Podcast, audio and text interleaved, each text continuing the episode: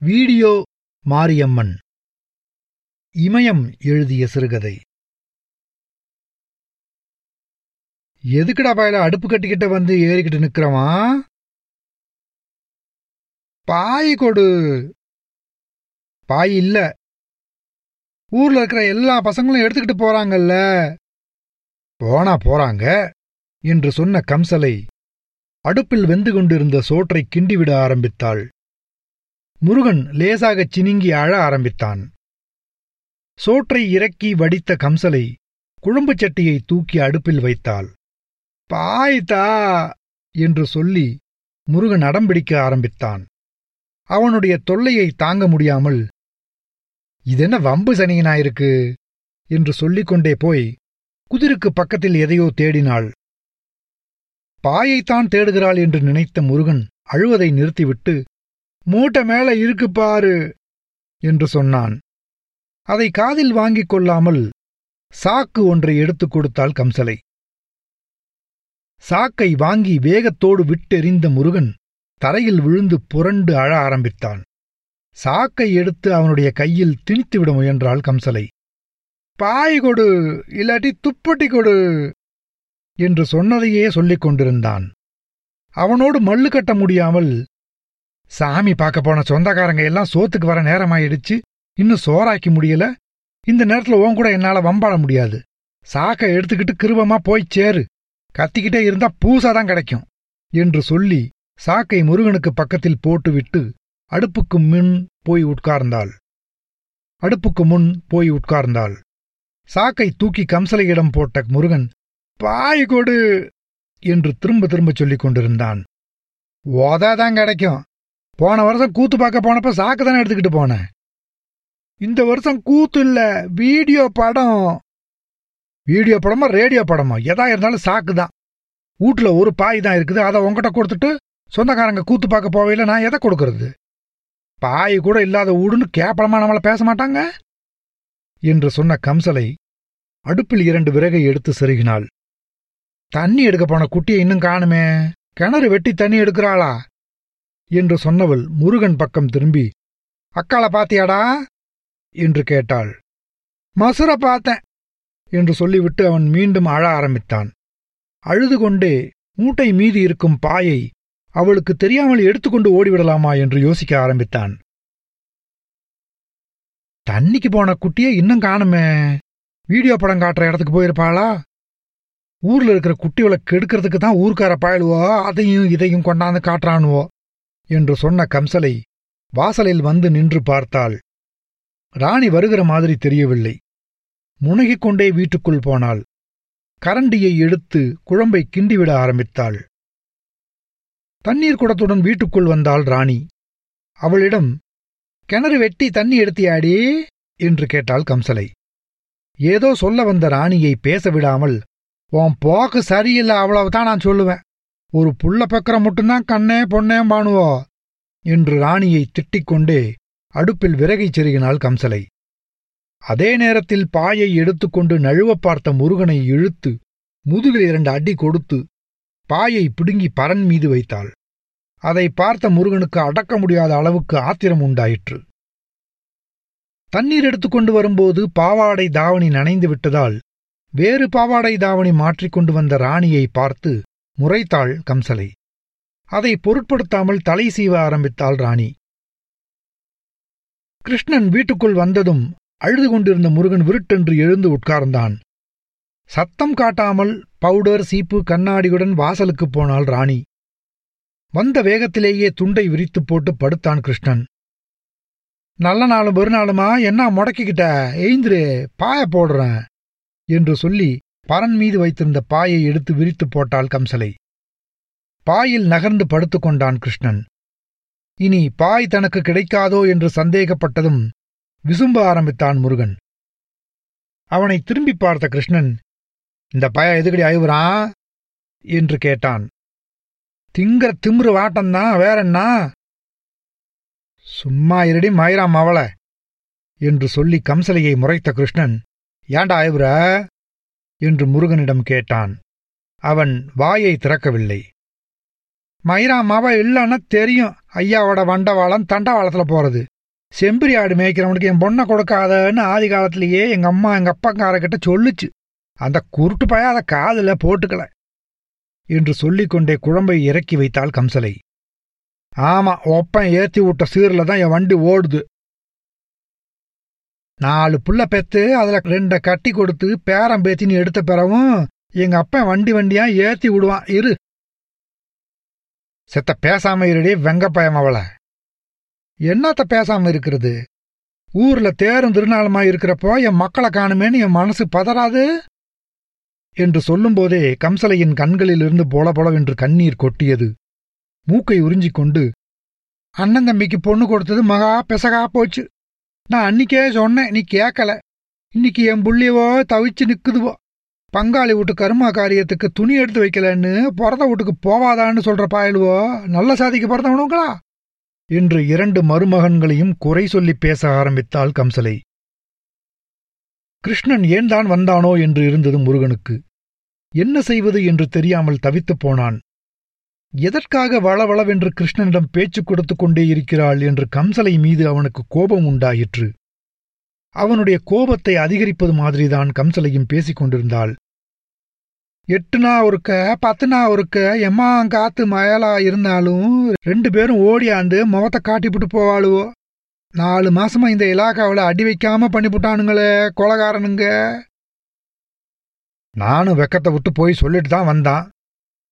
அவனுவோ அம்மாக்காரி போடுற சுந்து தான் இதெல்லாம் என்று சொன்ன கம்சலை ரெண்டு குச்சி எடுத்தாடி என்று கத்தினாள். ராணி கொஞ்சம் குச்சிகளை அள்ளி கொண்டு வந்து போட்டாள். ராணியை ஏற இறங்க பார்த்தாள். ராணி ஒரு வார்த்தையும் பேசாமல் வாசலுக்கு போனாள்.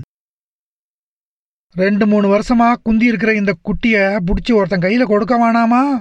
என்று சொன்ன கம்சலை ஏ ராணி! என்று இரண்டு மூன்று முறை கூப்பிட்டாள். பதில் இல்லாததால் அதுக்குள்ளார எங்க போனார் நாதேரே? என்று சொன்னவள் பரங்கிக்காயை எடுத்து கீற ஆரம்பித்தாள். முருகனிடம் தம்பி அத்தவோ எங்க இருந்தாலும் கையோட கூப்பிட்டா சாப்பிட்றதுக்கு? என்று சொன்னாள். அவன் நகராததால் திட்ட ஆரம்பித்தாள். கிருஷ்ணன் போயிட்டு வாடா என்று சொன்னதும் முருகன் வாயை திறக்காமல் எழுந்தான். நேரே கோவிலுக்குத்தான் போனான் முருகன். தன்னுடைய அத்தைகளைத் தேடிக்கொண்டு கோவிலைச் சுற்றி இரண்டு முறை வந்தான். ஊர்வலத்திற்கு சாமியை அலங்கரித்துக் கொண்டிருந்த கூட்டத்திலும் தேடிப் பார்த்துவிட்டான் கோவிலில் இல்லை என்றால் தன்னுடைய சித்தப்பா வீட்டில்தான் இருப்பார்கள் என்று நினைத்த முருகன் அங்கு போவதா வேண்டாமா? என்று யோசித்தான். இவனுடைய அம்மாவுக்கும் சித்தப்பா பெண்டாட்டிக்கும் பேச்சுவார்த்தை இல்லை. அப்படி இருக்கும்போது அங்கு எப்படி போவது? என்று தயங்கினான். போகாமலே போனதாகச் சொல்லிவிடலாமா? என்று யோசித்தான். கிருஷ்ணனுக்குத் தெரிந்தால் அவ்வளவுதான் என்று எண்ணிய முருகன் தயக்கத்துடன் நடக்க ஆரம்பித்தான். அப்பா அவங்கள சாப்பிட கூட்டியாரச் சொன்னாரு என்று முருகன் சொன்னதுமே அவனுடைய பெரிய அத்தை என் மவனுக்கு பொண்ணு கொடுக்காத உங்க அம்மாக்காரி எதுக்கு சாப்பிட கூப்பிடுறா?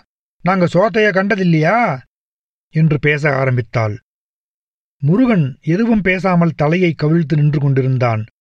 சிறிது நேரம் கழித்து அவனுடைய சின்ன அத்தை நீ போடா நாங்க அப்புறமா வர்றோம். என்று சொல்லிவிட்டு தன்னுடைய அக்காவிடம் சின்ன பிள்ளைகிட்ட போய் எது கத்துறவ? என்று கேட்டு முறைத்தாள். சின்ன அத்தை சொன்னதே போதும் என்று முருகன் விருட்டென்று வெளியே வந்தான். பெரிய அத்தையின் மீது அவனுக்கு கோபம் உண்டாயிற்று. அவளை அழைத்து கொண்டு வரச் சொன்ன கம்சலையின் மீதும் எரிச்சல் வந்தது. கோபத்தில் வேகமாக நடந்தான். சின்னசாமியின் வீட்டின் முன் ஒரு பெரிய கூட்டமாக இருப்பது தெரிந்ததும் கூட்டத்தை நோக்கி ஓட ஆரம்பித்தான். ஐய இப்பதான் இது காட்டுறாரு. குடிச்சமா பேசாம போய் படுத்தமான்னு இல்லாம. பவுசு கெட்டவ பெத்தது தானே பின்ன எப்படி இருக்கும்? என்று சொல்லி குடித்துவிட்டு ஆடிக்கொண்டிருந்த சின்னச்சாமியை வீட்டுக்கு இழுத்து கொண்டிருந்தாள் ராசாத்தி. கூட்டம் கூடி வேடிக்கை பார்ப்பதை ராசாத்தி மோசமாக பேசுவதை எல்லாம் பொருட்படுத்தாமல் தெருவில் நின்று கொண்டிருந்த பாவாயியிடம் நீ என்னைக்கு சாவுவ சொல்லு? நீ சாவுற அன்னைக்கு மோளம் வைக்கணும் தாளம் வைக்கணும் வெடி ஆட்டம் பாட்டம் எல்லாம் வைக்கணும். சொல்லு நீ என்னைக்கு சாவ என்று திரும்ப திரும்ப கேட்டதையே கேட்டுக்கொண்டிருந்தான். சின்னச்சாமி சொல்வதைக் கேட்டு பாவாயி சிரித்தாள். த பவுசு கெட்டத? தெருவில் நின்னு இது காட்டுறியா? ஆட்டம் காட்டாம வந்து வீட்ல முடக்கு என்று சொல்லி ராசாத்தி சின்னசாமியை இழுத்து கொண்டிருந்தாள். அவளிடம் ஏண்டி என் புள்ளைய ஈக்கிறவ நல்ல நாளும் பெருநாளுமா தமாசா இருந்துட்டு போறான். தினமா குடிக்கிறான் என்று கேட்டாள் பாவாயி. ஒன்ன மாதிரி தான் உன் புள்ளையும் இருக்கும் வெக்கங்கிட்டு போய் என்று சொல்லி தன் மாமியாரை முறைத்த ராசாத்தி. நீ எப்ப சாவ சொல்லு என்று கேட்டுக்கொண்டிருந்த சின்னச்சாமியை வீட்டுக்குள் நெட்டித் தள்ளி கொண்டு போனாள். சின்னச்சாமி போனதும் கூட்டம் களைய ஆரம்பித்தது. முருகனும் ஏன் இவ்வளவு நேரம்? என்று கேட்டு கிருஷ்ணன் திட்டினாலும் திட்டுவான் என்று எண்ணி வேகமாக நடக்க ஆரம்பித்தான். முருகன் வீட்டுக்குள் நுழைந்ததுமே ரெண்டு பேரும் ஒத்து சேதாப்புல வரலன்னுட்டாளுவளா என்று வேகத்துடன் கேட்டாள் கம்சலை.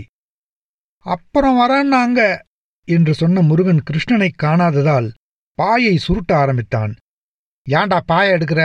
வீம்பு காரியோக்கிட்ட என்ன பேச்சு வாங்க வைக்காதடா? என்று சொல்லிக் கொண்டே வந்து முருகனின் கையிலிருந்த பாயை பிடுங்கி பரன் மீது வைத்தாள். பிறகு வீட்டை கூட்ட ஆரம்பித்தாள். முருகன் கத்தி அழ ஆரம்பித்தான். கம்சலை முருகனின் அழுகையை சட்டை செய்யாமல் இந்த குட்டி எங்க போயிருப்பா? என்று சொல்லி ராணியை திட்ட ஆரம்பித்தாள். இந்த பூபாலம் வயலையும் காணுமே எவ கூட சுத்துறானோ? என்று முணுமுணுத்தாள். வாசல் பக்கமிருந்து இருந்து என்று சத்தம் விட்டுவிட்டு கேட்டது. முருகன் அழுவதை நிறுத்திவிட்டு தலையை தூக்கிப் பார்த்தான். வாசல் படல் ஓரமாக யாரோ நிற்பது மாதிரி தெரிந்ததும் எழுந்து வெளியே வந்தான். பாண்டியன் நின்று கொண்டிருந்தான். ரகசியம் போல ஏண்டா அழுதுகிட்டு இருந்த? என்று கேட்டான் பாண்டியன். எங்க அம்மா சாக்குத்தான் தரங்குது என்று சொல்லும் பொழுதே முருகனுக்கு கண்கள் கலங்கின. அதே நேரத்தில் பாண்டியன் வெறுங்கையாக இருப்பது சற்று ஆறுதலாக இருந்தது. வீடியோக்காரன் ஐச்சார ஆளுவோ ஐநார் கோயிலுக்கு போறாங்கடா என்று பாண்டியன் சொன்னதும் முருகனுக்கு வீடியோக்காரனை அழைத்து கொண்டு வரப்போகிற ஆட்களோடு தானும் போகலாமா என்று யோசித்தான். மறுநொடியே வீட்டுக்குள் ஓடிப்போய் அம்மா பாயி! என்று கம்சலையிடம் கேட்டான். வேளக்குமார் பிஞ்சி போவோம்! என்று சொன்னவள் சாக்கை தூக்கிக் கொடுத்தாள். அவளை முறைத்துப் பார்த்த முருகன் வேறு வழியில்லாமல் சாக்கை எடுத்துக்கொண்டு வெளியே வந்தான். முருகனும் பாண்டியனும் கோவிலுக்கு வந்தபோது வீடியோக்காரனை அழைத்துக் கொண்டு வருவதற்கு ஆட்கள் போய்விட்டிருந்தது தெரிந்தது. இருவருக்கும் ஏமாற்றமாகிவிட்டது. ஏக்கத்தை மறைக்க முடியாமல் ஐயனார் கோவிலுக்கு போகலாமாடா என்று முருகன் கேட்டான். அம்மா அந்தூரம் எப்படி இருட்டில் போக முடியும்? என்று பாண்டியன் சொன்னதும் முருகனின் முகம் வாடிப் போயிற்று. கோயிலுக்கு முன் விளையாடிக் கொண்டிருந்த பையன்களோடு சேர்ந்து விளையாடலாம் என்று பாண்டியன் சொன்னதற்கு அரைகுறை மனத்துடன் சரி என்ற தலையை ஆட்டிய முருகன் கோவிலை நோக்கி நடக்க ஆரம்பித்தான். விளையாடிக் கொண்டிருந்த பையன்கள் விளையாடுவதை விட்டுவிட்டு முருகன் எதற்காக சாக்கு கொண்டு வந்திருக்கிறான் என்று கேட்டனர். வீடியோ படம் பார்க்க யாராச்சும் சாக்கு எடுத்துக்கிட்டு வருவாங்களா? என்று இலக்காரமான துணியில் குமார் கேட்டான். நான் எதை எடுத்தான் தான் உனக்கு என்னடா? என்று கேட்டு முருகன் குமாரை முறைத்தான். தொடர்ந்து சாக்கு வைத்திருப்பதற்காக முருகனை பையன்கள் கிண்டலாக பேச ஆரம்பித்ததும் அந்த இடத்தில் நிற்கவே அவனுக்கு பிடிக்கவில்லை. எரிச்சலாக இருந்தது. சட்டென்று அந்த இடத்தை விட்டு நடக்க ஆரம்பித்தான். கம்சலை மீது அவனுக்கு கோபம் வந்தது. வீடியோக்காரனை அழைத்து வரப்போன கூட்டத்தோடு போக முடியாததற்கு பையன்கள் கிண்டல் கேலி செய்ததற்கு எல்லாவற்றுக்கும் அவள்தான் காரணம். கோபத்தில் சாக்கை விட்டெறிந்து விடலாமா என்று யோசித்தான். கையில் வைத்திருந்த சாக்கை பார்த்தான். அருவருக்கத்தக்க பொருள் ஒன்று தன் கையில் ஒட்டிக்கொண்டு இருப்பது போல வெட்கப்பட்டான். தெருவில் நின்று கொண்டிருந்த முருகனையும் பாண்டியனையும் பார்த்த பூபாலன் இருட்டுல எதுக்கடா நிற்கிற வீட்டுக்கு போ என்று சொல்லிவிட்டு கோவில் பக்கமாக நடக்க ஆரம்பித்தான்.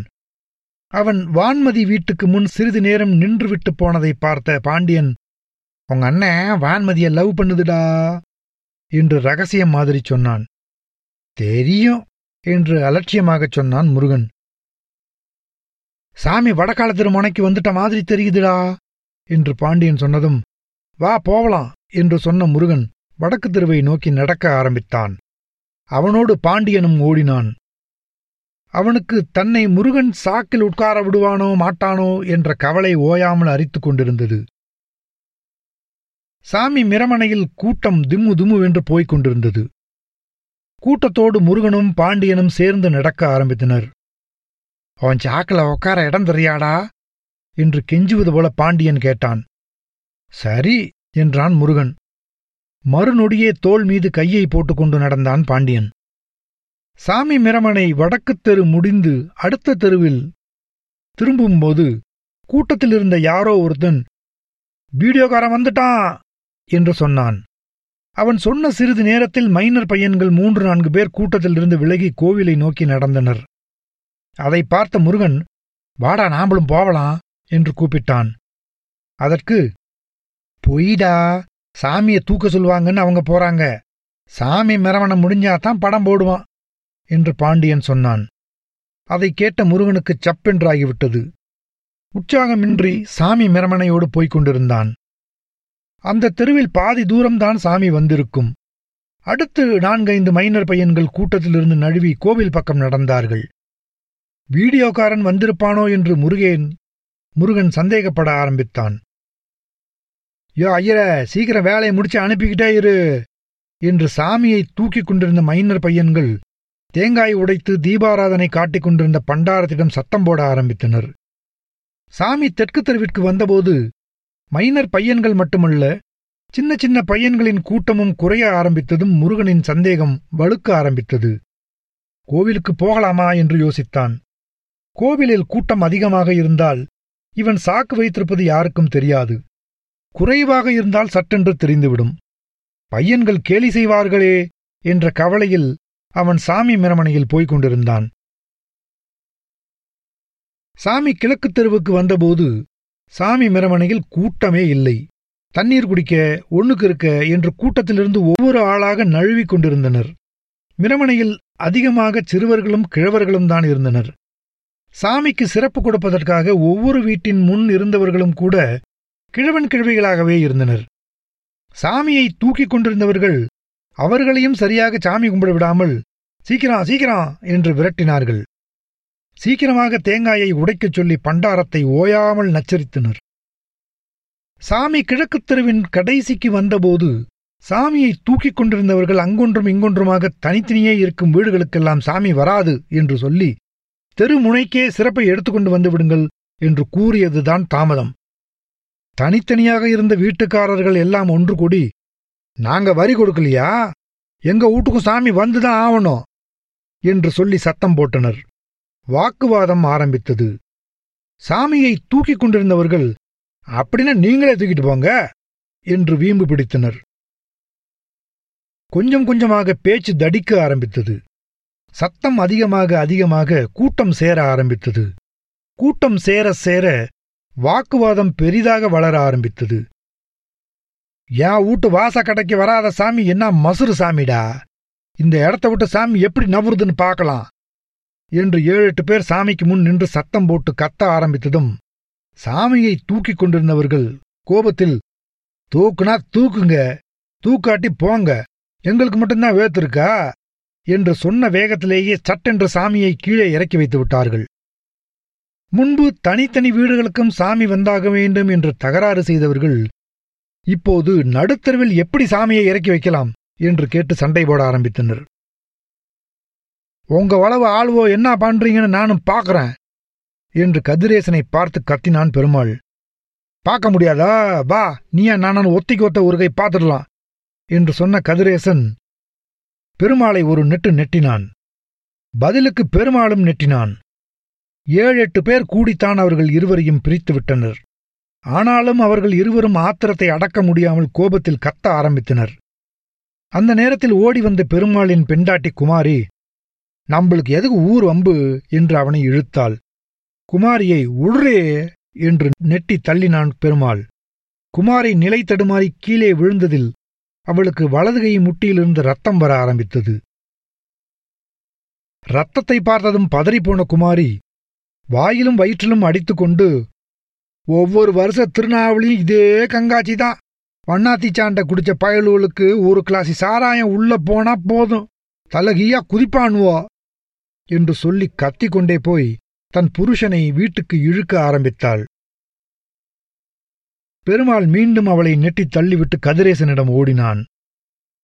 எங்கிருந்தோ ஓடி வந்த கதிரேசனின் அம்மா காத்தாயி ஏண்டா தம்பி உனக்கு இந்த வேலை? நீ எதுக்கு சாமி தூக்க போன? எவனாச்சும் சாமியைத்தான் தூக்குறான் சாணியைத்தான் தூக்குறான். உனக்கு என்ன? வீட்டுக்கு போ. கண்ட பயக்கட்ட அடிதடிக்கு போய்கிட்டு என்று சொல்லி அவனை இழுக்க ஆரம்பித்தாள். காத்தாயி சொன்னது எதுவும் கதிரேசனின் காதில் விழவில்லை. அவன் பெருமாளிடம் கத்திக் கொண்டிருந்தான். முருகனும் பாண்டியனும் கதிரேசனின் வாயையும் முகத்தையும் மாறி மாறி பார்த்து கொண்டிருந்தனர். சண்டை வலுத்து கொண்டே இருந்தது. என்ன நடக்கப் போகிறதோ என்று முருகனும் பாண்டியனும் கவலைப்பட ஆரம்பித்தனர். கூட்டம் சேர்ந்து கொண்டே இருந்தது. சண்டை நடந்து கொண்டிருந்த இடத்திற்கு பாண்டியனின் அம்மா வந்தாள். கூட்டத்தில் அவன் நின்று கொண்டிருந்ததை பார்த்ததும் பதறிப்போய் ஏண்டா கூட்டத்துல நிற்கிற போடா வீட்டுக்கு. சண்டை நடக்கையில ஏதாச்சும் ஆய்ப்பிடும் என்று சொல்லி தலையில் கொட்டினாள். அந்த இடத்தில் நின்றால் இன்னும் அடிப்பாள் என்று நினைத்த பாண்டியன் நழுவினான். அவனோடு முருகனும் சேர்ந்து நடக்க ஆரம்பித்தான். முருகனும் பாண்டியனும் கோவிலுக்கு சற்று தள்ளி வந்து கொண்டிருந்த போது எதிரில் வந்த கிழவன் டே பசங்களா இன்னைக்கு என்ன படம்டா காட்ட போறானுவா? என்று கேட்டான். பையன்கள் இருவரும் உற்சாகமாகி ஒரே நேரத்தில் எங்க ஊர் மாட்டுக்காரன்? என்று சொன்னார்கள். மாட்டுக்காரனை பத்தி தெரியாதுன்னா மாட்டுக்காரன் படம் காட்ட போறானுவோ? என்று ஏளனமாகச் சொல்லிக் கொண்டு நடந்த கிழவன் மீது பையன்களுக்கு கோபம் வந்தாலும் படம் நல்லா இருக்கும் என்று சொன்னார்கள். உங்க அக்கா இதுல தான் நல்லா இருக்கும் என்று கிழவன் சொல்லிக்கொண்டே நடக்க ஆரம்பித்தான். முருகன் கிழவனை கெட்ட வார்த்தை சொல்லி திட்டினான். சாமி இறக்கி வைக்கப்பட்டிருந்த இடத்தை நோக்கி சிறு கூட்டம் ஓடியது. சாமி இருக்கும் இடத்திற்கு போகலாம் என்று முருகன் சொன்னதும் எங்க அம்மா இருக்கும்டா என்று பாண்டியன் சொன்னான். வேறு வழியில்லாமல் அவனோடு முருகன் கோவிலை நோக்கி நடந்தான். கோவிலின் முன் சிறு கூட்டம்தான் இருந்தது. வீடியோ படம் காட்டுகிறவன் கணேசன் வீட்டில் சாப்பிட்டுக் கொண்டிருக்கிறான் என்ற செய்தி தெரிந்ததும் முருகனும் பாண்டியனும் உற்சாகமாகி கணேசன் வீட்டுக்கு ஓட ஆரம்பித்தனர். கணேசன் வீட்டுக்கு ஏழு எட்டு வீடுகளுக்கு முன் தமிழ்ச்செல்வன் அவனுடைய அம்மாவிடம் அடி வாங்கிக் கொண்டிருப்பதை பார்த்ததும் பையன்கள் இருவரும் அப்படியே நின்றுவிட்டனர். கம்நாட்டிக்கு பிறந்த கம்நாட்டி பாடம் படிக்கிறப்பல உனக்கு எத்தனை வாட்டிடா சொல்லி அனுப்புனா? காசி பத்திரம் காசு பத்திரம்னு ஆயிரம் வாட்டி சொல்லினேன். தேங்காய் கற்பூரம் வாங்கியார கொடுத்த அஞ்சு ரூபாயும் தொலைச்சிவிட்டு வந்திருக்கியே. அஞ்சு ரூபாய்க்கு நான் எங்க போவேன்? என்று சொல்லி ஆராயி தமிழ்ச்செல்வனின் முகத்திலேயே அடித்தாள். அடியை தாங்க முடியாமல் தமிழ்ச்செல்வன் வீறிட்டு அலறிக் கொண்டிருந்தான். பக்கத்தில் நின்று கொண்டிருந்த கிழவி ஒருத்தி அரியா புள்ளைய யாண்டி கடைக்கு அனுப்புன? என்று கேட்டு சத்தம் போட்டு ஆராயியின் பிடியிலிருந்து பையனை பிரித்து விட்டாள். இப்பதான் மார்ல இருந்து இறக்கி விட்டான். நாலாவது படிக்கிற பயலுக்கு விவரம் வேணா? பணத்தை எங்கடா போட்ட பயல? வாடா தேடி பார்க்கலாம் என்று சொல்லி தமிழ்ச்செல்வனை இழுத்து கொண்டு ஆராயி நடந்தாள். தமிழ்ச்செல்வன் முருகன் பாண்டியனோடுதான் படித்துக் கொண்டிருந்தான். அவன் அடி வாங்கி அழுது கொண்டே போனதை பார்த்ததும் முருகனுக்கும் பாண்டியனுக்கும் அவன் மீது இரக்கம் உண்டாயிற்று. பணத்தை எங்கே போட்டிருப்பான்? அவனோடு சேர்ந்து போய் தேடி பார்க்கலாமா? என்று யோசித்தார்கள். வீடியோக்காரனை பற்றிய நினைவு வந்ததும் வேகமாக கணேசன் வீட்டுக்கு நடந்தார்கள். கணேசன் வீட்டுக்கு முன் கூட்டமாக கொஞ்சம் பேர் நின்று கொண்டிருந்தனர். வீட்டுக்குள் நுழைந்து எப்படியாவது வீடியோக்காரனை பார்த்துவிட வேண்டும் என்று முருகனும் பாண்டியனும் முட்டி மோதி பார்த்தனர். வாசல்படியைத் தாண்டி ஒரு அங்குலம் கூட நகர முடியவில்லை. வீடு முழுக்க ஆட்களாகவே இருந்தார்கள். வீட்டுக்குள் நுழைவதற்கு முருகனும் பாண்டியனும் படாத பாடுபட்டும் காரியம் நடந்தபாடில்லை சாப்பிட்டு விட்டு வீடியோக்காரன் வெளியே வந்தான். மறுநொடிய கூட்டம் அவனை சூழ்ந்து கொண்டது. ஒரு மந்திரியை அழைத்து கொண்டு வருவது மாதிரி அவனை கோவிலுக்கு அழைத்து வந்தனர். வீடியோக்காரனுக்கு பக்கத்தில் போகவும் அவனை தொட்டு பார்க்கவும் முருகனும் பாண்டியனும் படாத பாடுபட்டனர் ஒன்றும் பலிக்கவில்லை. இவர்களைப் போல ஐந்தாறு பையன்கள் வீடியோக்காரனுக்கு பக்கத்தில் போவதற்காக கூட்டத்தை சுற்றி சுற்றி வந்து கொண்டிருந்தனர். வீடியோக்காரன் கோவிலுக்கு வந்துவிட்டான் என்ற செய்தி பரவிய சற்றைக்கெல்லாம் கோவில் முன் நல்ல கூட்டம் சேரத் தொடங்கியது. வீடியோக்காரன் கூட்டத்தை சற்றும் மதிக்கவில்லை. வீட்டு மனை பட்டா வழங்க தண்ணீர் குழாய் போட இடத்தை தேர்வு செய்கிறவன் மாதிரி தொலைக்காட்சி பெட்டியை வைப்பதற்கான தோதான இடத்தை தேர்வு செய்வதில் மும்முரமாக இருந்தான். அவனுடைய கவனமெல்லாம் மொத்த கூட்டத்திற்கும் படம் தெரிய வேண்டும் என்பதில்தான் இருந்தது. பல பேர் பல இடங்களைக் காட்டினார்கள். எந்த இடமும் அவனுக்கு பிடிக்கவில்லை. இந்த இடம் இந்த இடம் என்று திரும்ப திரும்ப சொன்னவர்களை வீடியோக்காரன் முறைத்தான். அதற்காக அவன் மீது ஒரு ஆள் கூட கோபப்படவில்லை. அவனுடைய கை கண் அசைவுக்காக மொத்த கூட்டமும் காத்திருந்தது. கொஞ்ச நேரத்திலேயே மந்திரவாதி மாதிரி வீடியோக்காரன் மொத்த கூட்டத்தையும் தன் கட்டுப்பாட்டுக்குள் கொண்டு வந்து விட்டிருந்தான். அவன் ஒரு வார்த்தை கூட பேசவில்லை. ஆனாலும் மொத்த கூட்டமும் அவனுடைய கட்டுப்பாட்டுக்குள் வந்து விழுந்து விட்டிருந்தது. கணேசனோடுதான் அவன் அதிகமாக பேசினான் சிரித்தான். அதனால் கூட்டத்தில் இருந்தவர்களில் சிலருக்கு கணேசன் மீது எரிச்சல் ஏற்பட்டது. சிலர் அவன் மட்டும்தான் வீடியோவுக்கு பணம் தரப்போறானா? என்று வெளிப்படையாகவே வயிற்றெரிச்சலை காட்டினார்கள். முருகன் பாண்டியனுக்கும் கூட கணேசன் மீது கோபம் உண்டாயிற்று. சிகரெட் இருக்கா? என்று வீடியோக்காரன் கேட்டதுதான் தாமதம்.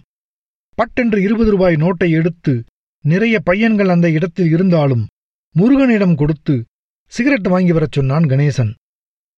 முருகனின் முகம் மலர்ந்தது.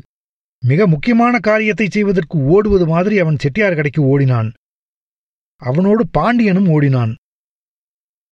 வீடியோக்காரன் பல இடங்களில் நின்று நின்று பார்த்தான். ஒரு இடமும் அவனுக்கு பிடித்ததாக தெரியவில்லை. கடைசியில் ஊர்வலம் முடிந்து வந்து சாமியை இறக்கி வைக்கிற இடத்தை தேர்ந்தெடுத்தான். உடனே கூட்டத்தில் சலசலப்பு உண்டாயிற்று. உடனே இந்த இடத்துல டிவியை வச்சாதான் எல்லாருக்கும் நல்லா தெரியும். ஒரு நாளைக்கு மட்டும் சாமியை கோவிலுக்கு பின்னால வையுங்க. சாமி கோவிச்சுக்கவா போகுது என்று வீடியோக்காரன் சொன்னதும் சாமி முக்கியமா படம் முக்கியமா? என்று முன்பு கேட்டவர்கள் கூட அடங்கி போய்விட்டார்கள். எந்த வீட்ல இருந்து கரண்ட் எடுக்கிறது? என்று பொதுவாகத்தான் வீடியோக்காரன் கேட்டான். ஒரே நேரத்தில் மூன்று நான்கு பேர் எங்க வீட்ல இருந்து எடுத்துக்கலாம்? என்று சொன்னார்கள். எல்லா வீட்ல எடுக்க முடியாது. கோவிலுக்கு பக்கத்துல எந்த வீடு இருக்கோ அங்கிருந்து தான் எடுக்க முடியும் என்று சொன்ன வீடியோக்காரன் கோவிலுக்கு பக்கத்தில் மின்சார வசதியுள்ள வீடுகளுக்கு போய் பார்த்தான். பிறகு தன்னிடம் இருந்த ஒயரின் நீளத்தை அளந்து பார்த்தான். மின்சார வசதி உள்ள வீட்டுக்கும் கோவிலுக்கும் இடையிலுள்ள தூரத்தை அளந்து பார்த்தவன் உதடுகளை பிதுக்கினான். சலிப்புடன் பத்து மீட்டர் ஒயர் வேணுமே என்று சொன்னான். கணேசன் ஒரு பையனிடம் எங்க இருந்தாலும் ஒயரோட வா என்று சொல்லி துரத்திவிட்டான். ஒயருக்காக போனவன் கொஞ்ச நேரம் கழித்து வெறும் இரண்டு மீட்டர் ஒயரோடு வந்தான். கணேசன் அவனை திட்டினான். முருகனும் பாண்டியனும் பத்து மீட்டர் ஒயர் இல்லாத ஊர் ஒரு ஊரா என்று அழுத்து கொண்டனர். அவர்களைப் போலவே நிறைய பேர் இந்த மாதிரி மட்டமான ஊரை பார்த்ததில்லை என சொல்லி சலித்து கொண்டனர். வீடியோக்காரன் கோவிலுக்கு பக்கத்திலிருந்து மின்சார கம்பத்தை பார்த்தான். கம்பத்திலிருந்து நேர்த்துருவா குக்கி போட்டு கரண்ட் எடுத்துடலாமா என்று கேட்டான். ஒருத்தரும் ஒன்னும் சொல்ல மாட்டாங்க பொது காரியத்துக்கு தானே எடுக்கிறோம் என்று ஏழு எட்டு பேர் ஒரே நேரத்தில் சொன்னார்கள். வீடியோக்காரன் மின்சாரம் எடுப்பதற்கான வேலைகளை செய்ய ஆரம்பித்தான். அவன் போகிற இடத்திற்கெல்லாம் கூட்டமும் நகர்ந்து போய்கொண்டே இருந்தது. கிழக்குத் தெருவின் கடைசியிலிருந்து கோ கொல்லே! என்று பெரிய அளவில் சத்தம் கேட்க ஆரம்பித்ததும் வீடியோக்காரனை சுற்றியிருந்தவர்களில் கொஞ்சம் பேர் சத்தம் வந்த இடத்தை நோக்கி ஓட ஆரம்பித்தனர். கணேசனும் அவனோடு சேர்ந்து இரண்டு மூன்று பையன்களும் ஓட ஆரம்பித்ததால் முருகனும் பாண்டியனும் அவர்களுக்கு பின்னால் ஓடினர். சாமியை இறக்கி வைத்திருந்த இடத்தில் ஊரே திரண்டு விட்டிருந்தது கூட்டத்தை விட சத்தம் பெரிதாக இருந்தது. கூட்டத்தில் யார் என்ன பேசுகிறார்கள் என்பது புரியாத அளவுக்கு இரைச்சலும் கூச்சலுமாக இருந்தது. எந்த நேரத்திலும் வெட்டுக்குத்து விழலாம் என்ற சூழ்நிலை அந்த இடத்தில் இருந்தது. ஆண்கள் மட்டுமில்லாமல் பெண்களும் சண்டையிட்டுக் கொண்டிருந்தனர். விஷயம் என்ன என்று புரியாமலேயே கணேசனும் அவனோடு சேர்ந்த பையன்களும் சத்தத்தை குறைக்க முயன்றனர். கத்தி கூச்சல் போட்டுக் கொண்டிருந்தவர்களை சமாதானப்படுத்த முயன்றனர். கூட்டத்தை கலைந்து போகச் சொல்லி கெஞ்சினர். எதுவும் முடியாததால் சாமியை தூக்க முயன்றனர். அப்போது கதிரேசனோடு சேர்ந்த ஆட்களும் பெருமாளோடு சேர்ந்த ஆட்களும் வந்து மறித்துக் கொண்டு தகராறு செய்ய ஆரம்பித்தனர். சாமி மிரமணம் முடியட்டும் எதா இருந்தாலும் அப்புறம் பேசிக்கலாம் என்றான் கணேசன். தனித்தனி வீட்டுக்கெல்லாம் ஏன் சாமி வராது? அதுக்கு பதில் சொல்லு முதல்ல என்றான் பெருமாள். இப்ப தூக்கிட்டு வரோம். என்று சொன்னான் கணேசன். முதல்ல ஏன் வரல? என்று கத்தினான் பெருமாள். சாமிய மறிச்சதுக்கு காரணம் சொல்லாம சாமிய தூக்க விட மாட்டான் என்று சொல்லி கதிரேசனும் கத்த ஆரம்பித்தான். கதிரேசனையும் பெருமாளையும் சமாளிக்க முடியாமல் திணறிப் போனான் கணேசன். அவனுக்கு பயத்தில் வெட வெட என்று நடுங்க ஆரம்பித்தது. சாமி மிரமனை முடிந்து கோவிலுக்கு வந்தால்தான் படம் காட்ட முடியும். நடக்கிற சண்டையை பார்த்தால் சாமி கோவிலுக்கு வர வாய்ப்பில்லை. படம் காட்டவில்லை என்றால் வீடியோக்காரனுக்கு யார் பணம் தருவது என்ற கவலை வந்ததும் கணேசனுக்கு அதிகமாக உடம்பு நடுங்கிற்று. பெரிய தவறு செய்து விட்டோமோ என்று கவலைப்பட்டவன் கூட்டத்தை பார்த்தான். கூட்டம் கட்டுக்கடங்காமல் இருந்தது. கூட்டம் அடித்து புரண்ட பிறகுதான் ஓயும் என்ற எண்ணம் உண்டாயிற்று. சட்டென்று தனக்கு இசைந்த ஏழெட்டு பையன்களை இழுத்துக்கொண்டு ஊர் பஞ்சாயத்தார்களையும் தேடிக்கொண்டு ஓட ஆரம்பித்தான். அந்த கூட்டத்தோடு முருகனும் பாண்டியனும் ஓடினார்கள். வீடியோக்காரனுக்கு சிகரெட் வாங்கி வரச் சொன்னதிலிருந்து முருகனும் பாண்டியனும் கணேசனுடைய கையாட்களாக மாறிவிட்டிருந்தனர். ஊரில் திருவிழா நடத்துவது குறித்து நடந்த பஞ்சாயத்தில் எந்த ஊர் நாடக செட்டுக்கு பாக்கு வைப்பது என்ற பேச்சு வந்தபோது கூத்து வானா இந்த வருஷம் வீடியோ படம் காட்டலாம் என்று கணேசன் தான் சொன்னான். அவனோடு சேர்ந்த மைனர் பையன்களும் தெருக்கூத்து வேண்டாம் என்று சொல்லி தகராறு செய்தனர். அதனால் பஞ்சாயத்தார்களின் பேச்சு எடுபடாமல் போயிற்று. இப்போது போய் சொன்னால் என்ன சொல்வார்களோ என்ற கவலையுடன் சாராய கடைக்கு நடந்து கொண்டிருந்தான் கணேசன். எந்த ஊரில் திருவிழா நடந்தாலும் அந்த ஊரில் மணி சாராய கடையை போட்டு விடுவான். ஊர் பொதுவில் பேசி சாமி செலவுக்கு என்று ஆயிரம் ரெண்டாயிரம் கொடுத்து விடுவான். ஊர் பொதுவில் சாராயம் விற்க விட்டிருப்பதால் திருவிழா முடியும் வரை ஒரு நாளைக்கு இவ்வளவு என்று மாமூல் வாங்கிக் கொண்டு காவல்துறையினர் அவனை ஒன்றும் செய்ய மாட்டார்கள். ஊருக்கு காவல் நிலையத்துக்கு பணம் தருவதோடு ஊர் பஞ்சாயத்தார்களுக்கும் ரகசியமாக இவ்வளவு என்று பணம் கொடுத்துவிட்டு தினமும் சாராயமும் கொடுப்பான்.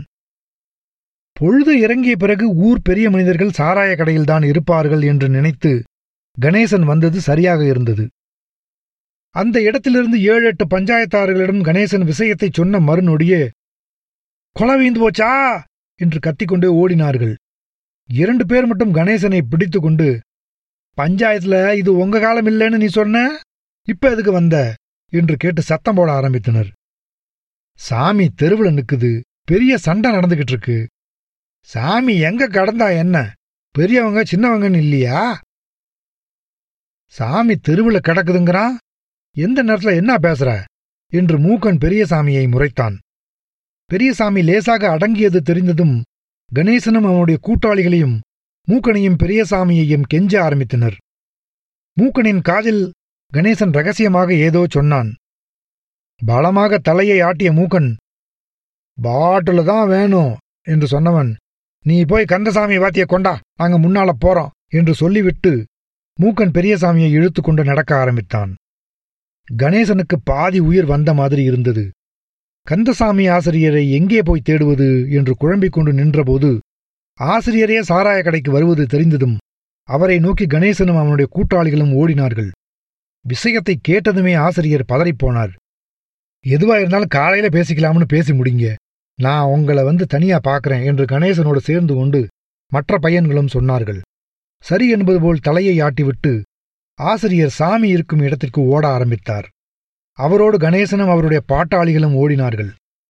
என்ன நடக்குமோ என்ற கவலையில் அவர்களோடு சேர்ந்து கொண்டு முருகனும் பாண்டியனும் ஓடினார்கள். வெளியூர்காரங்க வந்திருக்கிற நேரத்துல சாமியை தெருவுல போட்டு வச்சு வேடிக்கை காட்டினா நம்மளை எவன் மதிப்பான்? என்று சொல்லி பஞ்சாயத்தார்கள் சண்டையை கட்டுப்படுத்த முயன்றனர். கூட்டம் இரண்டு பெரிவாக பிரிந்து கத்திக் கொண்டிருந்தது. கந்தசாமி ஆசிரியரும் தன்னால் முடிந்தவரை சண்டையை நிறுத்த முயன்றார். சண்டையை மறிக்கப் போன பெண்ணுக்கு மண்டை உடைந்துவிட்டது என்று சொல்லி தூக்கிக் கொண்டு மூன்று நான்கு பேர் ஓடினார்கள். திருவிழாவுக்கு வந்திருந்த வெளியூர்காரர்கள் பல பேர் வந்து சமாதானம் செய்த பிறகுதான் இரைச்சல் லேசாக மட்டுப்பட ஆரம்பித்தது. கொஞ்சம் கொஞ்சமாக பஞ்சாயத்துக்காரர்களின் பேச்சு எடுபட ஆரம்பித்தது. முருகனும் பாண்டியனும் பஞ்சாயத்தார்களின் முகத் தோற்றத்தையும் வாய் அசைவுகளையும் கண்கொட்டாமல் பார்த்தவாறு இருந்தனர். சாமி நிலைக்கு வந்த பிறகுதான் வீடியோ படம் போட முடியும் என்று கூட்டத்தில் யாரோ ஒரு ஆள் சொன்னான். அவன் சொன்னதை கொஞ்சம் பேர் பிடித்துக்கொண்டு சண்டை போட்டுக் கொண்டிருந்த இரண்டு பிரிவு ஆட்களையும் ஏளனமாக பேச ஆரம்பித்தனர். இப்போது அந்த இடத்தில் மூன்று பிரிவாகிவிட்டது.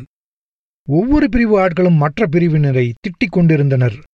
நேரமாக நேரமாக மூன்றாவது பிரிவுக்கு பலம் சேர்ந்து கொண்டிருந்தது. அதனால் சண்டை போட்டுக் கொண்டிருந்த இரண்டு பிரிவினரும் வேகத்தை குறைத்துக் கொள்ள ஆரம்பித்திருந்தனர். வேகம் குறைந்தாலும் வீம்பை விடவில்லை. பஞ்சாயத்தை கூட்டி இதுக்கு முடிவு பண்ணாம விட முடியாது.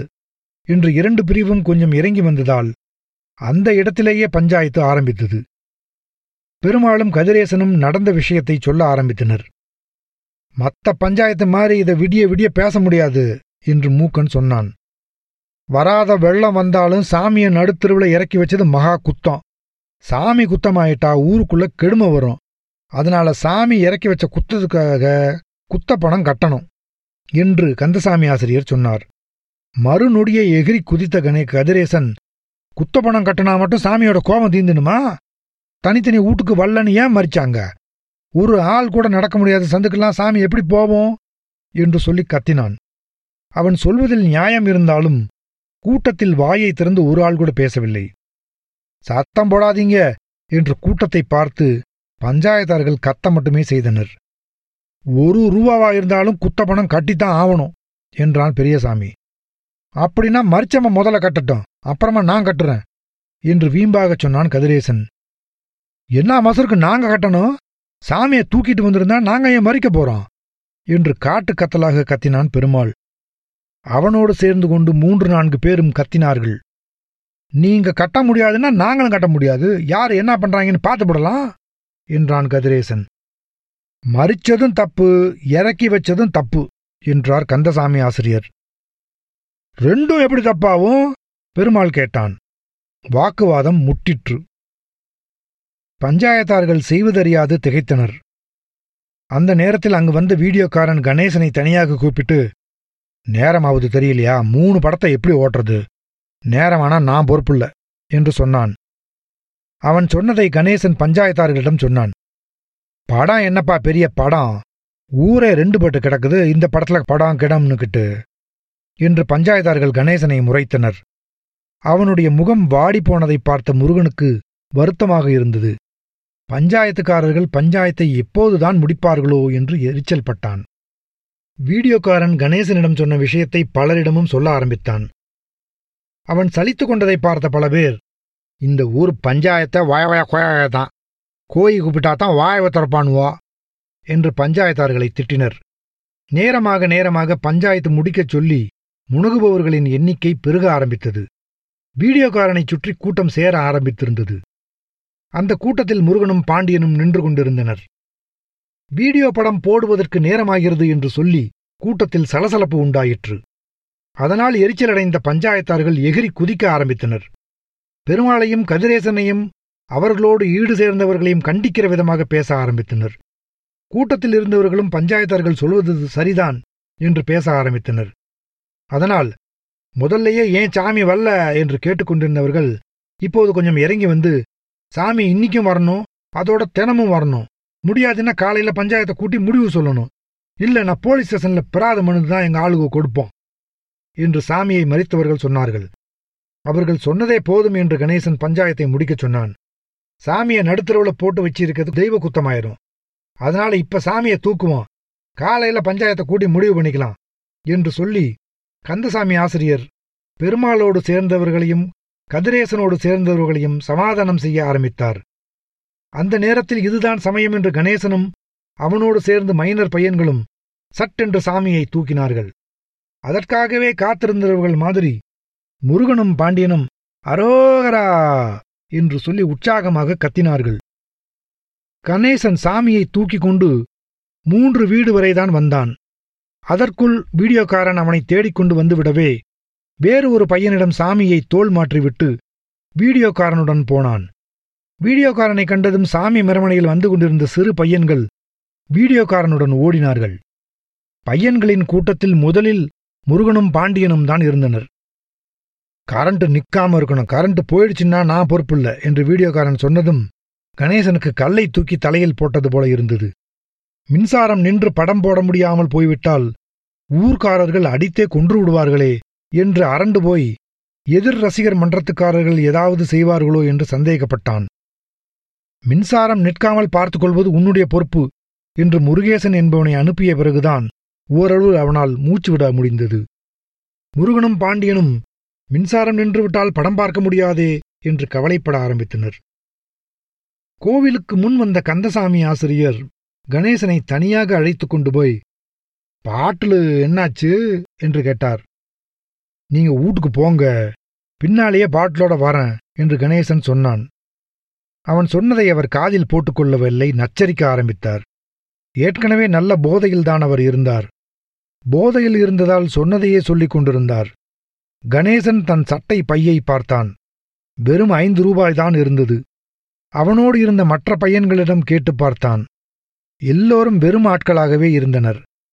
பணம் கிடைக்காததால் மீண்டும் ஆசிரியரை சரிக்கட்ட முயன்றான். அவர் ஓயாமல் நேரமாவது என்பதையே திரும்ப திரும்ப சொல்லிக் கொண்டிருந்தார். அந்த நேரத்தில் பஞ்சாயத்துக்காரர்கள் மூக்கனும் பெரியசாமியும் வந்து சேர்ந்தனர். வந்த வேகத்திலேயே குவார்டர் என்னாச்சு என்று கேட்டனர். பதில் சொல்ல முடியாமல் தவித்த கணேசனின் பார்வையில் முருகன் பட்டதும் இருங்க வரான் என்று சொல்லிக்கிட்டு முருகனை அழைத்து கொண்டு போய் ராணி வீட்ல இருந்தா நான் வர சொன்னேன்னு சொல்லுடா என்று சொன்னான். எங்க? என்று முருகன் கேட்டான். கோவிலுக்கு என்று சொல்லிவிட்டு மீண்டும் கந்தசாமி ஆசிரியரிடம் போனான் கணேசன். முருகனுக்கு சந்தோஷத்தில் தலைகால் புரியவில்லை. தன் அக்காவை கணேசன் அழைத்து வரச் சொன்னதே அவனுக்கு பெருமை தருவதாக இருந்தது. பூரிப்பில் சிட்டாக பறந்து ஓடினான் வீட்டுக்கு. வாசலில் உட்கார்ந்து சாப்பிட்டுக் கொண்டிருந்த ராணியை பார்த்ததும் அவனுடைய சந்தோஷம் கூடிற்று.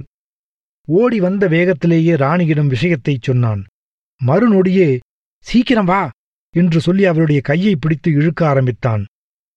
அதுவரை சாதாரணமாக இருந்த ராணி திருடி மாதிரி சுற்றும் முற்றும் பார்த்தாள் வீட்டு பக்கம் பார்த்தாள். ரகசியமான குரலில் எங்கடா? என்று கேட்டாள். கோவிலுக்குத்தான் வா என்று அழுத்துக் கொண்டான் முருகன். அவனுடைய அவசரத்தை புரிந்து கொள்ளாதவள் மாதிரி போடா வரேன் என்று சொன்னாள். முருகனுக்கு கோபமும் எரிச்சலும் உண்டாயிற்று. இப்பியே வா என்று சொல்லி கட்டாயப்படுத்த ஆரம்பித்தான். நீ முன்னால போ நான் பின்னால வரேன் என்று குசுகுசுத்தவள் சாப்பிட்டதும் சாப்பிடாததுமாக தட்டை எடுத்துக்கொண்டு வீட்டுக்குள் போனாள். ராணியினுடைய செய்கை முருகனுக்கு எரிச்சலை உண்டாக்கிற்று. ஆத்திரத்தில் தரையில் எட்டி உதைத்தான். அந்த நேரத்தில் வீட்டுக்குள்ளிருந்து வெளியே வந்த கம்சலை சோறு கூட திங்காம எங்கடா பயல சுத்திட்டு வர? போய் சோத்த தின்னு என்று சொன்னதை காதில் வாங்கிக் கொள்ளாமல் வேகமாக கோவிலுக்கு நடந்தான். விடியறதுக்குள்ளார மூணு படத்தை எப்படியாச்சும் ஓட்டிப்பிடு என்று வீடியோக்காரனிடம் கணேசன் சொல்லிக் கொண்டிருந்தான். கோவிலுக்கு வந்த முருகன் விஷயத்தை எப்படி கணேசனிடம் சொல்வது என்று தயங்கினான். ராணியின் மீது வெறுப்பு உண்டாயிற்று. எதேச்சையாக திரும்பிய கணேசன் முருகனிடம் வந்து என்னடா ஆச்சி? என்று குசுகுசுவென்று கேட்டான். வரன்னுச்சு என்று மொட்டையாகச் சொன்னான். இருங்க வரேன் என்று சொல்லிவிட்டு கணேசன் கோவிலுக்கு பின்புறமாக வேகமாகப் போனான். ராணிக்கு காலை ஊன்றி நடக்க முடியவில்லை. ஊரே கூடியிருக்கும் நேரத்தில் அதுவும் கோவிலுக்கு வரச் சொல்லியிருக்கிறானே என்று கணேசன் மீது எரிச்சல் பட்டாலும் வேறு வழியில்லாமல் என்ன பிரச்சனையோ என்ற எண்ணத்தில் கோவிலுக்கு பின்புறம் வந்து நின்றாள். ஒரே இடத்தில் நின்று கொண்டிருந்தால் பார்ப்பவர்கள் ஏதாவது நினைத்துக் கொள்வார்கள் என்று நினைத்தவள் யாரையோ தேடிக்கொண்டு வந்தது போல சாலாக்கு காட்டினாள். கோவிலுக்கு முன்பக்கம் நான்கைந்து ஆட்களோடு கணேசன் பேசிக் கொண்டிருப்பது தெரிந்தது. அவனுடைய கண்ணில் படும்படியாக இரண்டு முறை கோவிலுக்கு முன்பக்கமாக போய்விட்டு வந்தாள். வரும்போது கணேசன் வருகிறானா என்று பார்த்தாள். அவன் வருவது தெரிந்ததும் ஒரே இடத்தில் நிற்காமல் மெதுவாக நடக்க ஆரம்பித்தாள். பின்னாலேயே வந்த கணேசன் சன்னமான குரலில் பணம் ஏதாவது வச்சிருக்கியா? என்று கேட்டான். எனக்கு எப்படி பாரும் பணம்? எப்படியாச்சும் நூறு ரூபா கொண்டா காலையில தந்துடலாம். பெரிய சிக்கல மாட்டிக்கிட்டேன். ராத்திரியில போய் யாருகிட்ட கேட்க முடியும்? என்ன செய்வியோ தெரியாது. பணம் வந்தாகணும். இல்லைன்னா என் தலை தப்பாவது. எதையாவது அடவு வை. உன்னைத்தான் நம்பியிருக்கேன். யாருகிட்டயாவது கொடுத்து விடு. என்று சொல்லிக் கொண்டிருக்கும் போதே டே கணேசா! என்று கூப்பிட்டவாறு மூக்கன் வந்து கொண்டிருப்பது தெரிந்ததும் சட்டென்று திரும்பி நடக்க ஆரம்பித்தான் கணேசன். திரும்பி கூட பார்க்காமல் வேக வேகமாக நடக்க ஆரம்பித்தாள் ராணி. பாண்டியனை தேட ஆரம்பித்தான் முருகன். எங்கு தேடியும் அவனை கண்டுபிடிக்க முடியவில்லை. அந்த நேரத்தில் செல்வம் வந்து விளையாடக் கூப்பிட்டான். எடுத்த எடுப்பிலேயே வரவில்லை என்று முருகன் சொன்னான். அதற்கு காரணம் செல்வம் பாய் வைத்திருந்ததுதான். எவ்வளவு கெஞ்சியும் அவனோடு சேராமல் பாண்டியனை மீண்டும் தேட ஆரம்பித்தான். அவன் கிடைக்காத வெறுப்பில் கோபத்துடன் வந்து கோவில் திண்ணையில் உட்கார்ந்தான் முருகன். என்ன படம் காட்டப் போறானுவலாம்? அந்த கருமத்தை யாரு கண்டா? இந்த வருஷ திருநாவுல ஒரு நாள் கூத்து கூட இல்லையா? இல்லையாட்டம் இருக்கு. கைத்தூர் செடலு செட்டப்பு போட்டிருக்கலாம். அவளோட ஆட்டம் பகரா இருந்திருக்கும். கோவேரி கொண்டாப்புல இப்ப எல்லா ஊர்லயும் வீடியோ படம் தான் காட்டுறானுவோ? தடி ஊன ஆரம்பிச்சதுலேருந்து ஊரு நாட்டுல என்ன நடக்குதுன்னு தெரிய மாட்டேங்குது. தெரிஞ்சு என்ன அவன போற? பீப்பேளவே சூத்தால நவுந்து போற காலத்துல. இப்ப ஏன் சொல்ல மாட்டேன்? எங்காலத்துல எங்க வகைராவுக்கு நான் தான் கொத்துக்காரன் திருநா போட்டா காப்பு கட்டுறதுலேருந்து கூத்தாடிக்கு பாக்கு வைக்கிறது சாமி செலவு வாங்கிறது வரைக்கும் நான் தான் தலகர்த்தனா இருந்து செஞ்சவன். நம்ம வட்டாரத்திலேயே முதல்ல செடலு செட்டை கொண்டாந்து நம்ம ஊர்ல ஆட வச்சதே நான் தான். அவ பாடுனா எப்படி இருக்குன்னு தெரியுமா? அடடா எப்பேற்பட்ட ஆட்டக்காரி. அவளோட ஆட்டத்தை பார்க்க ரெண்டு கண்ணு பத்தாது. முகவாட்டமான பொம்பளை. அவளை பார்த்தா பசி எடுக்காது. அவ வந்து நம்ம ஊர்ல ஆடி ரெண்டு மூணு வருஷம் இருக்காது. போன வருஷம் கூட அவ தான் வந்து ஆடுனா. உனக்கு தான் கண்ணு தெரியாதே. நீ எதுக்கு வந்து குந்தி இருக்கிற? படம் பார்க்கவா கண்ணு இல்லைன்னா மத்தது இல்லையா? முருகனுக்கு பக்கத்தில் உட்கார்ந்திருந்த இரண்டு கிழவர்கள் எதையெதையோ பேசிக் கொண்டிருந்தனர். அவர்கள் பேசியதில் பாதி கூட அவனுக்கு புரியவில்லை. அவனுடைய கவனம் எல்லாம் பாண்டியன் தென்படுகிறானா என்பதில்தான் இருந்தது. சாமி மிரமனை முடிந்து கோவிலுக்கு அருகில் வருவது தெரிந்ததும் பட்டென்று இறங்கி ஓடினான். காலம் காலமாக சாமியை இறக்கி வைக்கிற இடத்தில் இப்போது தொலைக்காட்சி பெட்டியை வைத்துவிட்டதால் சாமியை தூக்கிக் கொண்டு போய் கோயிலுக்கு பின்புறம் வைத்தார்கள். சாமி நிலைக்கு வந்துவிட்டது தெரிந்ததும் தொலைக்காட்சி பெட்டிக்கு அருகில் இடம் பிடிக்க நிறைய ஜனங்களும் பிள்ளைகளும் ஓடினார்கள். அந்த கூட்டத்தில் முதல் ஆளாக ஓடியவன் முருகன்தான். சாமி நிலைக்கு வந்த சற்றைக்கெல்லாம் வீடியோக்காரன் படத்தை போட்டுவிட்டான். தொலைக்காட்சி பெட்டியில் படம் தெரிய ஆரம்பித்ததும் கூட்டத்தில் பலத்த கைத்தட்டல் எழுந்தது. பிள்ளைகள்தான் அதிகமாக கைதட்டினார்கள். முருகன் உற்சாகம் பொங்க கைதட்டியதோடு சீழ்கையும் அடித்தான். சிறிது நேரம் வரைதான் அவனால் உற்சாகமாக படத்தை பார்க்க முடிந்தது. திடீரென்று உயரமான ஆள் ஒருவன் வந்து அவனுக்கு முன்னால் உட்கார்ந்து கொண்டதால் படம் சுத்தமாக தெரியவில்லை. எக்கி எக்கி பார்த்தான். ஆட்கள் நெருங்கிக் கொண்டு உட்கார்ந்திருந்ததால் நகர்ந்து உட்காரவும் முடியவில்லை. இதற்கே தொலைக்காட்சி பெட்டிக்கு சற்று தள்ளித்தான் உட்கார்ந்திருந்தான். நேரமாக நேரமாக கூட்டம் கூடிக்கொண்டிருந்தது. புதிதாக வந்தவர்கள் தொலைக்காட்சி பெட்டிக்கு பக்கத்தில் உட்கார முயன்றதால் உட்கார்ந்திருந்தவர்கள் கொஞ்சம் கொஞ்சமாக பின்னுக்கு நகர வேண்டியிருந்தது. முருகன் ரொம்பவும் பின்னுக்கு தள்ளப்பட்டு விட்டான். அவனுடைய சாக்கில் யார் யாரோ உட்கார்ந்திருந்தார்கள். எல்லாவற்றையும் விட படம் சுத்தமாக தெரியவில்லை என்பதைத்தான் அவனால் தாங்கிக் கொள்ள முடியவில்லை. அழுகை பொங்கிக் கொண்டு வந்தது. ஏண்டா ஐதுகிட்டு இருக்கிற? என்று கேட்டுக்கொண்டே வந்து மற்றவர்களை லேசாக நகர்ந்து உட்காரச் சொல்லிவிட்டு முருகனுக்கு பக்கத்தில் உட்கார்ந்தாள் ராணி. படம் தெரியவில்லை என்றான். அவனை தூக்கி மடியில் உட்கார வைத்துக் கொண்டாள். படம் கொஞ்சம் தெரிந்தது. திடீரென்று சாக்கு ஞாபகம் வந்தது. சாக்கு புடுங்கு என்றான். சாக்கில் உட்கார்ந்திருந்தவர்களை நகரச் சொல்லிவிட்டு சாக்கை எடுப்பதற்குள் ராணிக்கு போதும் போதும் என்றாகிவிட்டது. தொலைக்காட்சி பெட்டிக்கு பக்கத்தில் பாண்டியன் உட்கார்ந்திருந்ததை பார்த்ததும் முன்னாடி போகணும் என்று சொன்னான். உன்னால போக முடியாது. இடம் எங்க இருக்கு உக்கார? மீறி போனா சனங்க தான் விடுவாங்களா? மின்னால போயிட்டா ஒண்ணுக்கு வந்தா போக முடியாது. என்று சொன்ன ராணியின் பேச்சு முருகனுக்கு ருசிக்கவில்லை. ராணியின் மடியில் உட்கார்ந்து பார்க்கும்போது படம் ஓரளவு தெரிந்தது. கொஞ்ச நேரம்தான் படம் பார்த்திருப்பான் முருகன். திடீரென்று அவன் மீது ஒரு சிறு கல் வந்து விழுந்தது. சிறிது நேரம் கழித்து மீண்டும் கல் வந்து விழுந்தது. படம் பார்க்கிற உற்சாகத்தில் ஏழு எட்டு கற்கள் வந்து விழுந்த வரை கவனமில்லாது இருந்த முருகன் சற்று பெரிய கல் விழுந்தபோதுதான் பார்த்தான். மீண்டும் அவனுடைய கவனம் படம் பார்ப்பதில் குவிந்தது. மீண்டும் மீண்டும் கற்கள் வந்து விழவே சந்தேகப்பட்ட முருகன் ராணியை பார்த்தான். பிறகு சுற்றும் முற்றும் பார்த்தான். எல்லாரும் தொலைக்காட்சி பெட்டியையே பைத்தியம் மாதிரி பார்த்து கொண்டிருந்தது தெரிந்தது. மீண்டும் படம் பார்க்க ஆரம்பித்தான். திரும்பவும் கல் வந்து விழுந்தது. எரிச்சலடைந்த முருகன் எந்த ஒக்கால ஒழிய என் மேல கல்ல போடுறான்? என்று சொல்லி திட்டினான். அவனோடு படிக்கிற பையன்கள்தான் யாரோ வேண்டுமென்றே அவன் மீது கல்லை எரிந்து விட்டதாக நினைத்தான். கல் விழும்போது ராணி ஏன் நமுட்டு சிரிப்பு சிரித்தாள் என்பதுதான் அவனுக்கு புரியவில்லை. முருகன் ஒரு பத்து நிமிடம்தான் நிம்மதியாக படம் பார்த்திருப்பான்.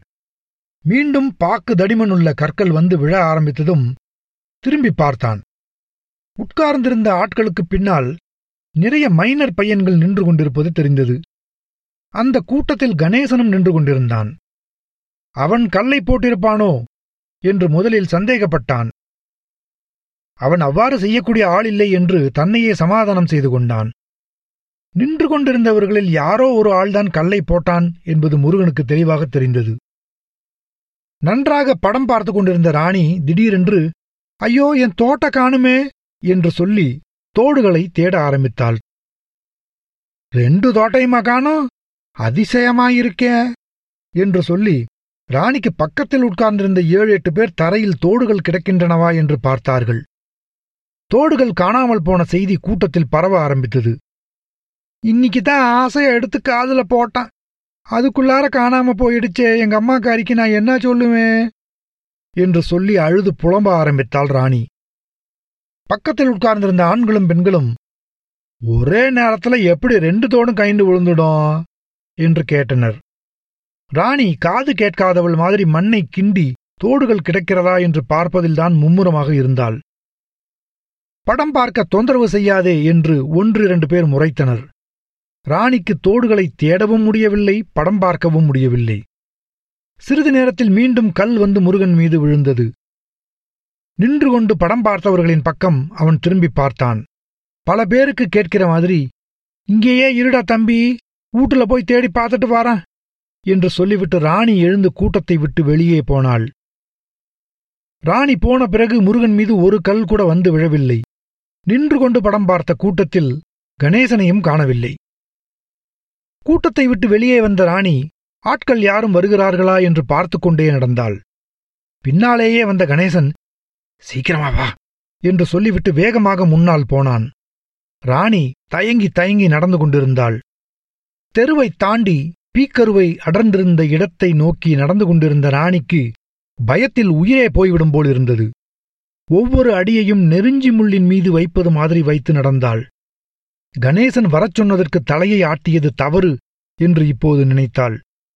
திரும்பி வீடியோ படம் காட்டுகிற இடத்திற்கு போய்விடலாமா? என்று யோசித்தாள். ஆனாலும் அவளுடைய கால்கள் கணேசன் சொன்ன இடத்தை நோக்கி நடந்தவாறு இருந்தன. தன்னை பின்தொடர்ந்து யாராவது வருகிறார்களா? என்று பார்த்தாள் ராணி. சந்தேகத்தை போக்குவதற்காக சிறுநீர் கழிப்பது மாதிரி உட்கார்ந்து எல்லா பக்கமும் பார்த்தாள். ஆள் அரவம் இருப்பது மாதிரி தெரியவில்லை. எழுந்து மீண்டும் நடக்க ஆரம்பித்தாள். கணேசனையும் தன்னையும் ஒன்றாக யாராவது பார்த்துவிட்டால் என்ன செய்வது? என்று நினைக்கும்போதே அவளுக்கு உடம்பு நடுங்க ஆரம்பித்தது. கணேசன் இருந்த இடத்திற்கு ராணி வந்து சேர்ந்த கொஞ்ச நேரம் வரை இருவருமே ஒரு வார்த்தை கூட பேசிக் கொள்ளவில்லை இருவருக்குமே உடம்பு லேசாக நடுங்கிக் கொண்டிருந்தது. வாய் உலர்ந்து போய்விட்டிருந்தது. புதிதாக பார்த்துக்கொள்வது போல் ஒன்றும் பேசிக்கொள்ளாமல் நின்று கொண்டிருந்தபோது பாம்பு மாதிரி புதருக்குள்ளிருந்து வெளியே வந்த பூபாலனும் வான்மதியும் ராணியையும் கணேசனையும் பார்த்து ஒரு நிமிடம் திகைத்துப் போய் நின்றுவிட்டனர். மறுநொடியில் வான்மதி ஒரே ஓட்டமாக ஓடிவிட்டாள். சிறிது நேரம் பேசாமல் நின்ற இடத்திலேயே நின்றிருந்த பூபாலன் ராணியிடம் வந்து வீட்டுக்கு வா உன்னை பேசுகிறேன் என்று சொல்லிவிட்டு வேகமாகப் போனான்.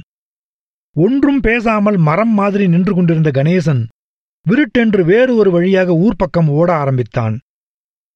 மூச்சு வாங்க ஓடி வந்தவன் தெருவுக்குள் வந்ததும் மெல்ல நடக்க ஆரம்பித்தான். பட்டென்று தெரு விளக்குகள் அணைந்ததும் அவனுக்கு உயிரே நின்றுவிட்டது போல இருந்தது.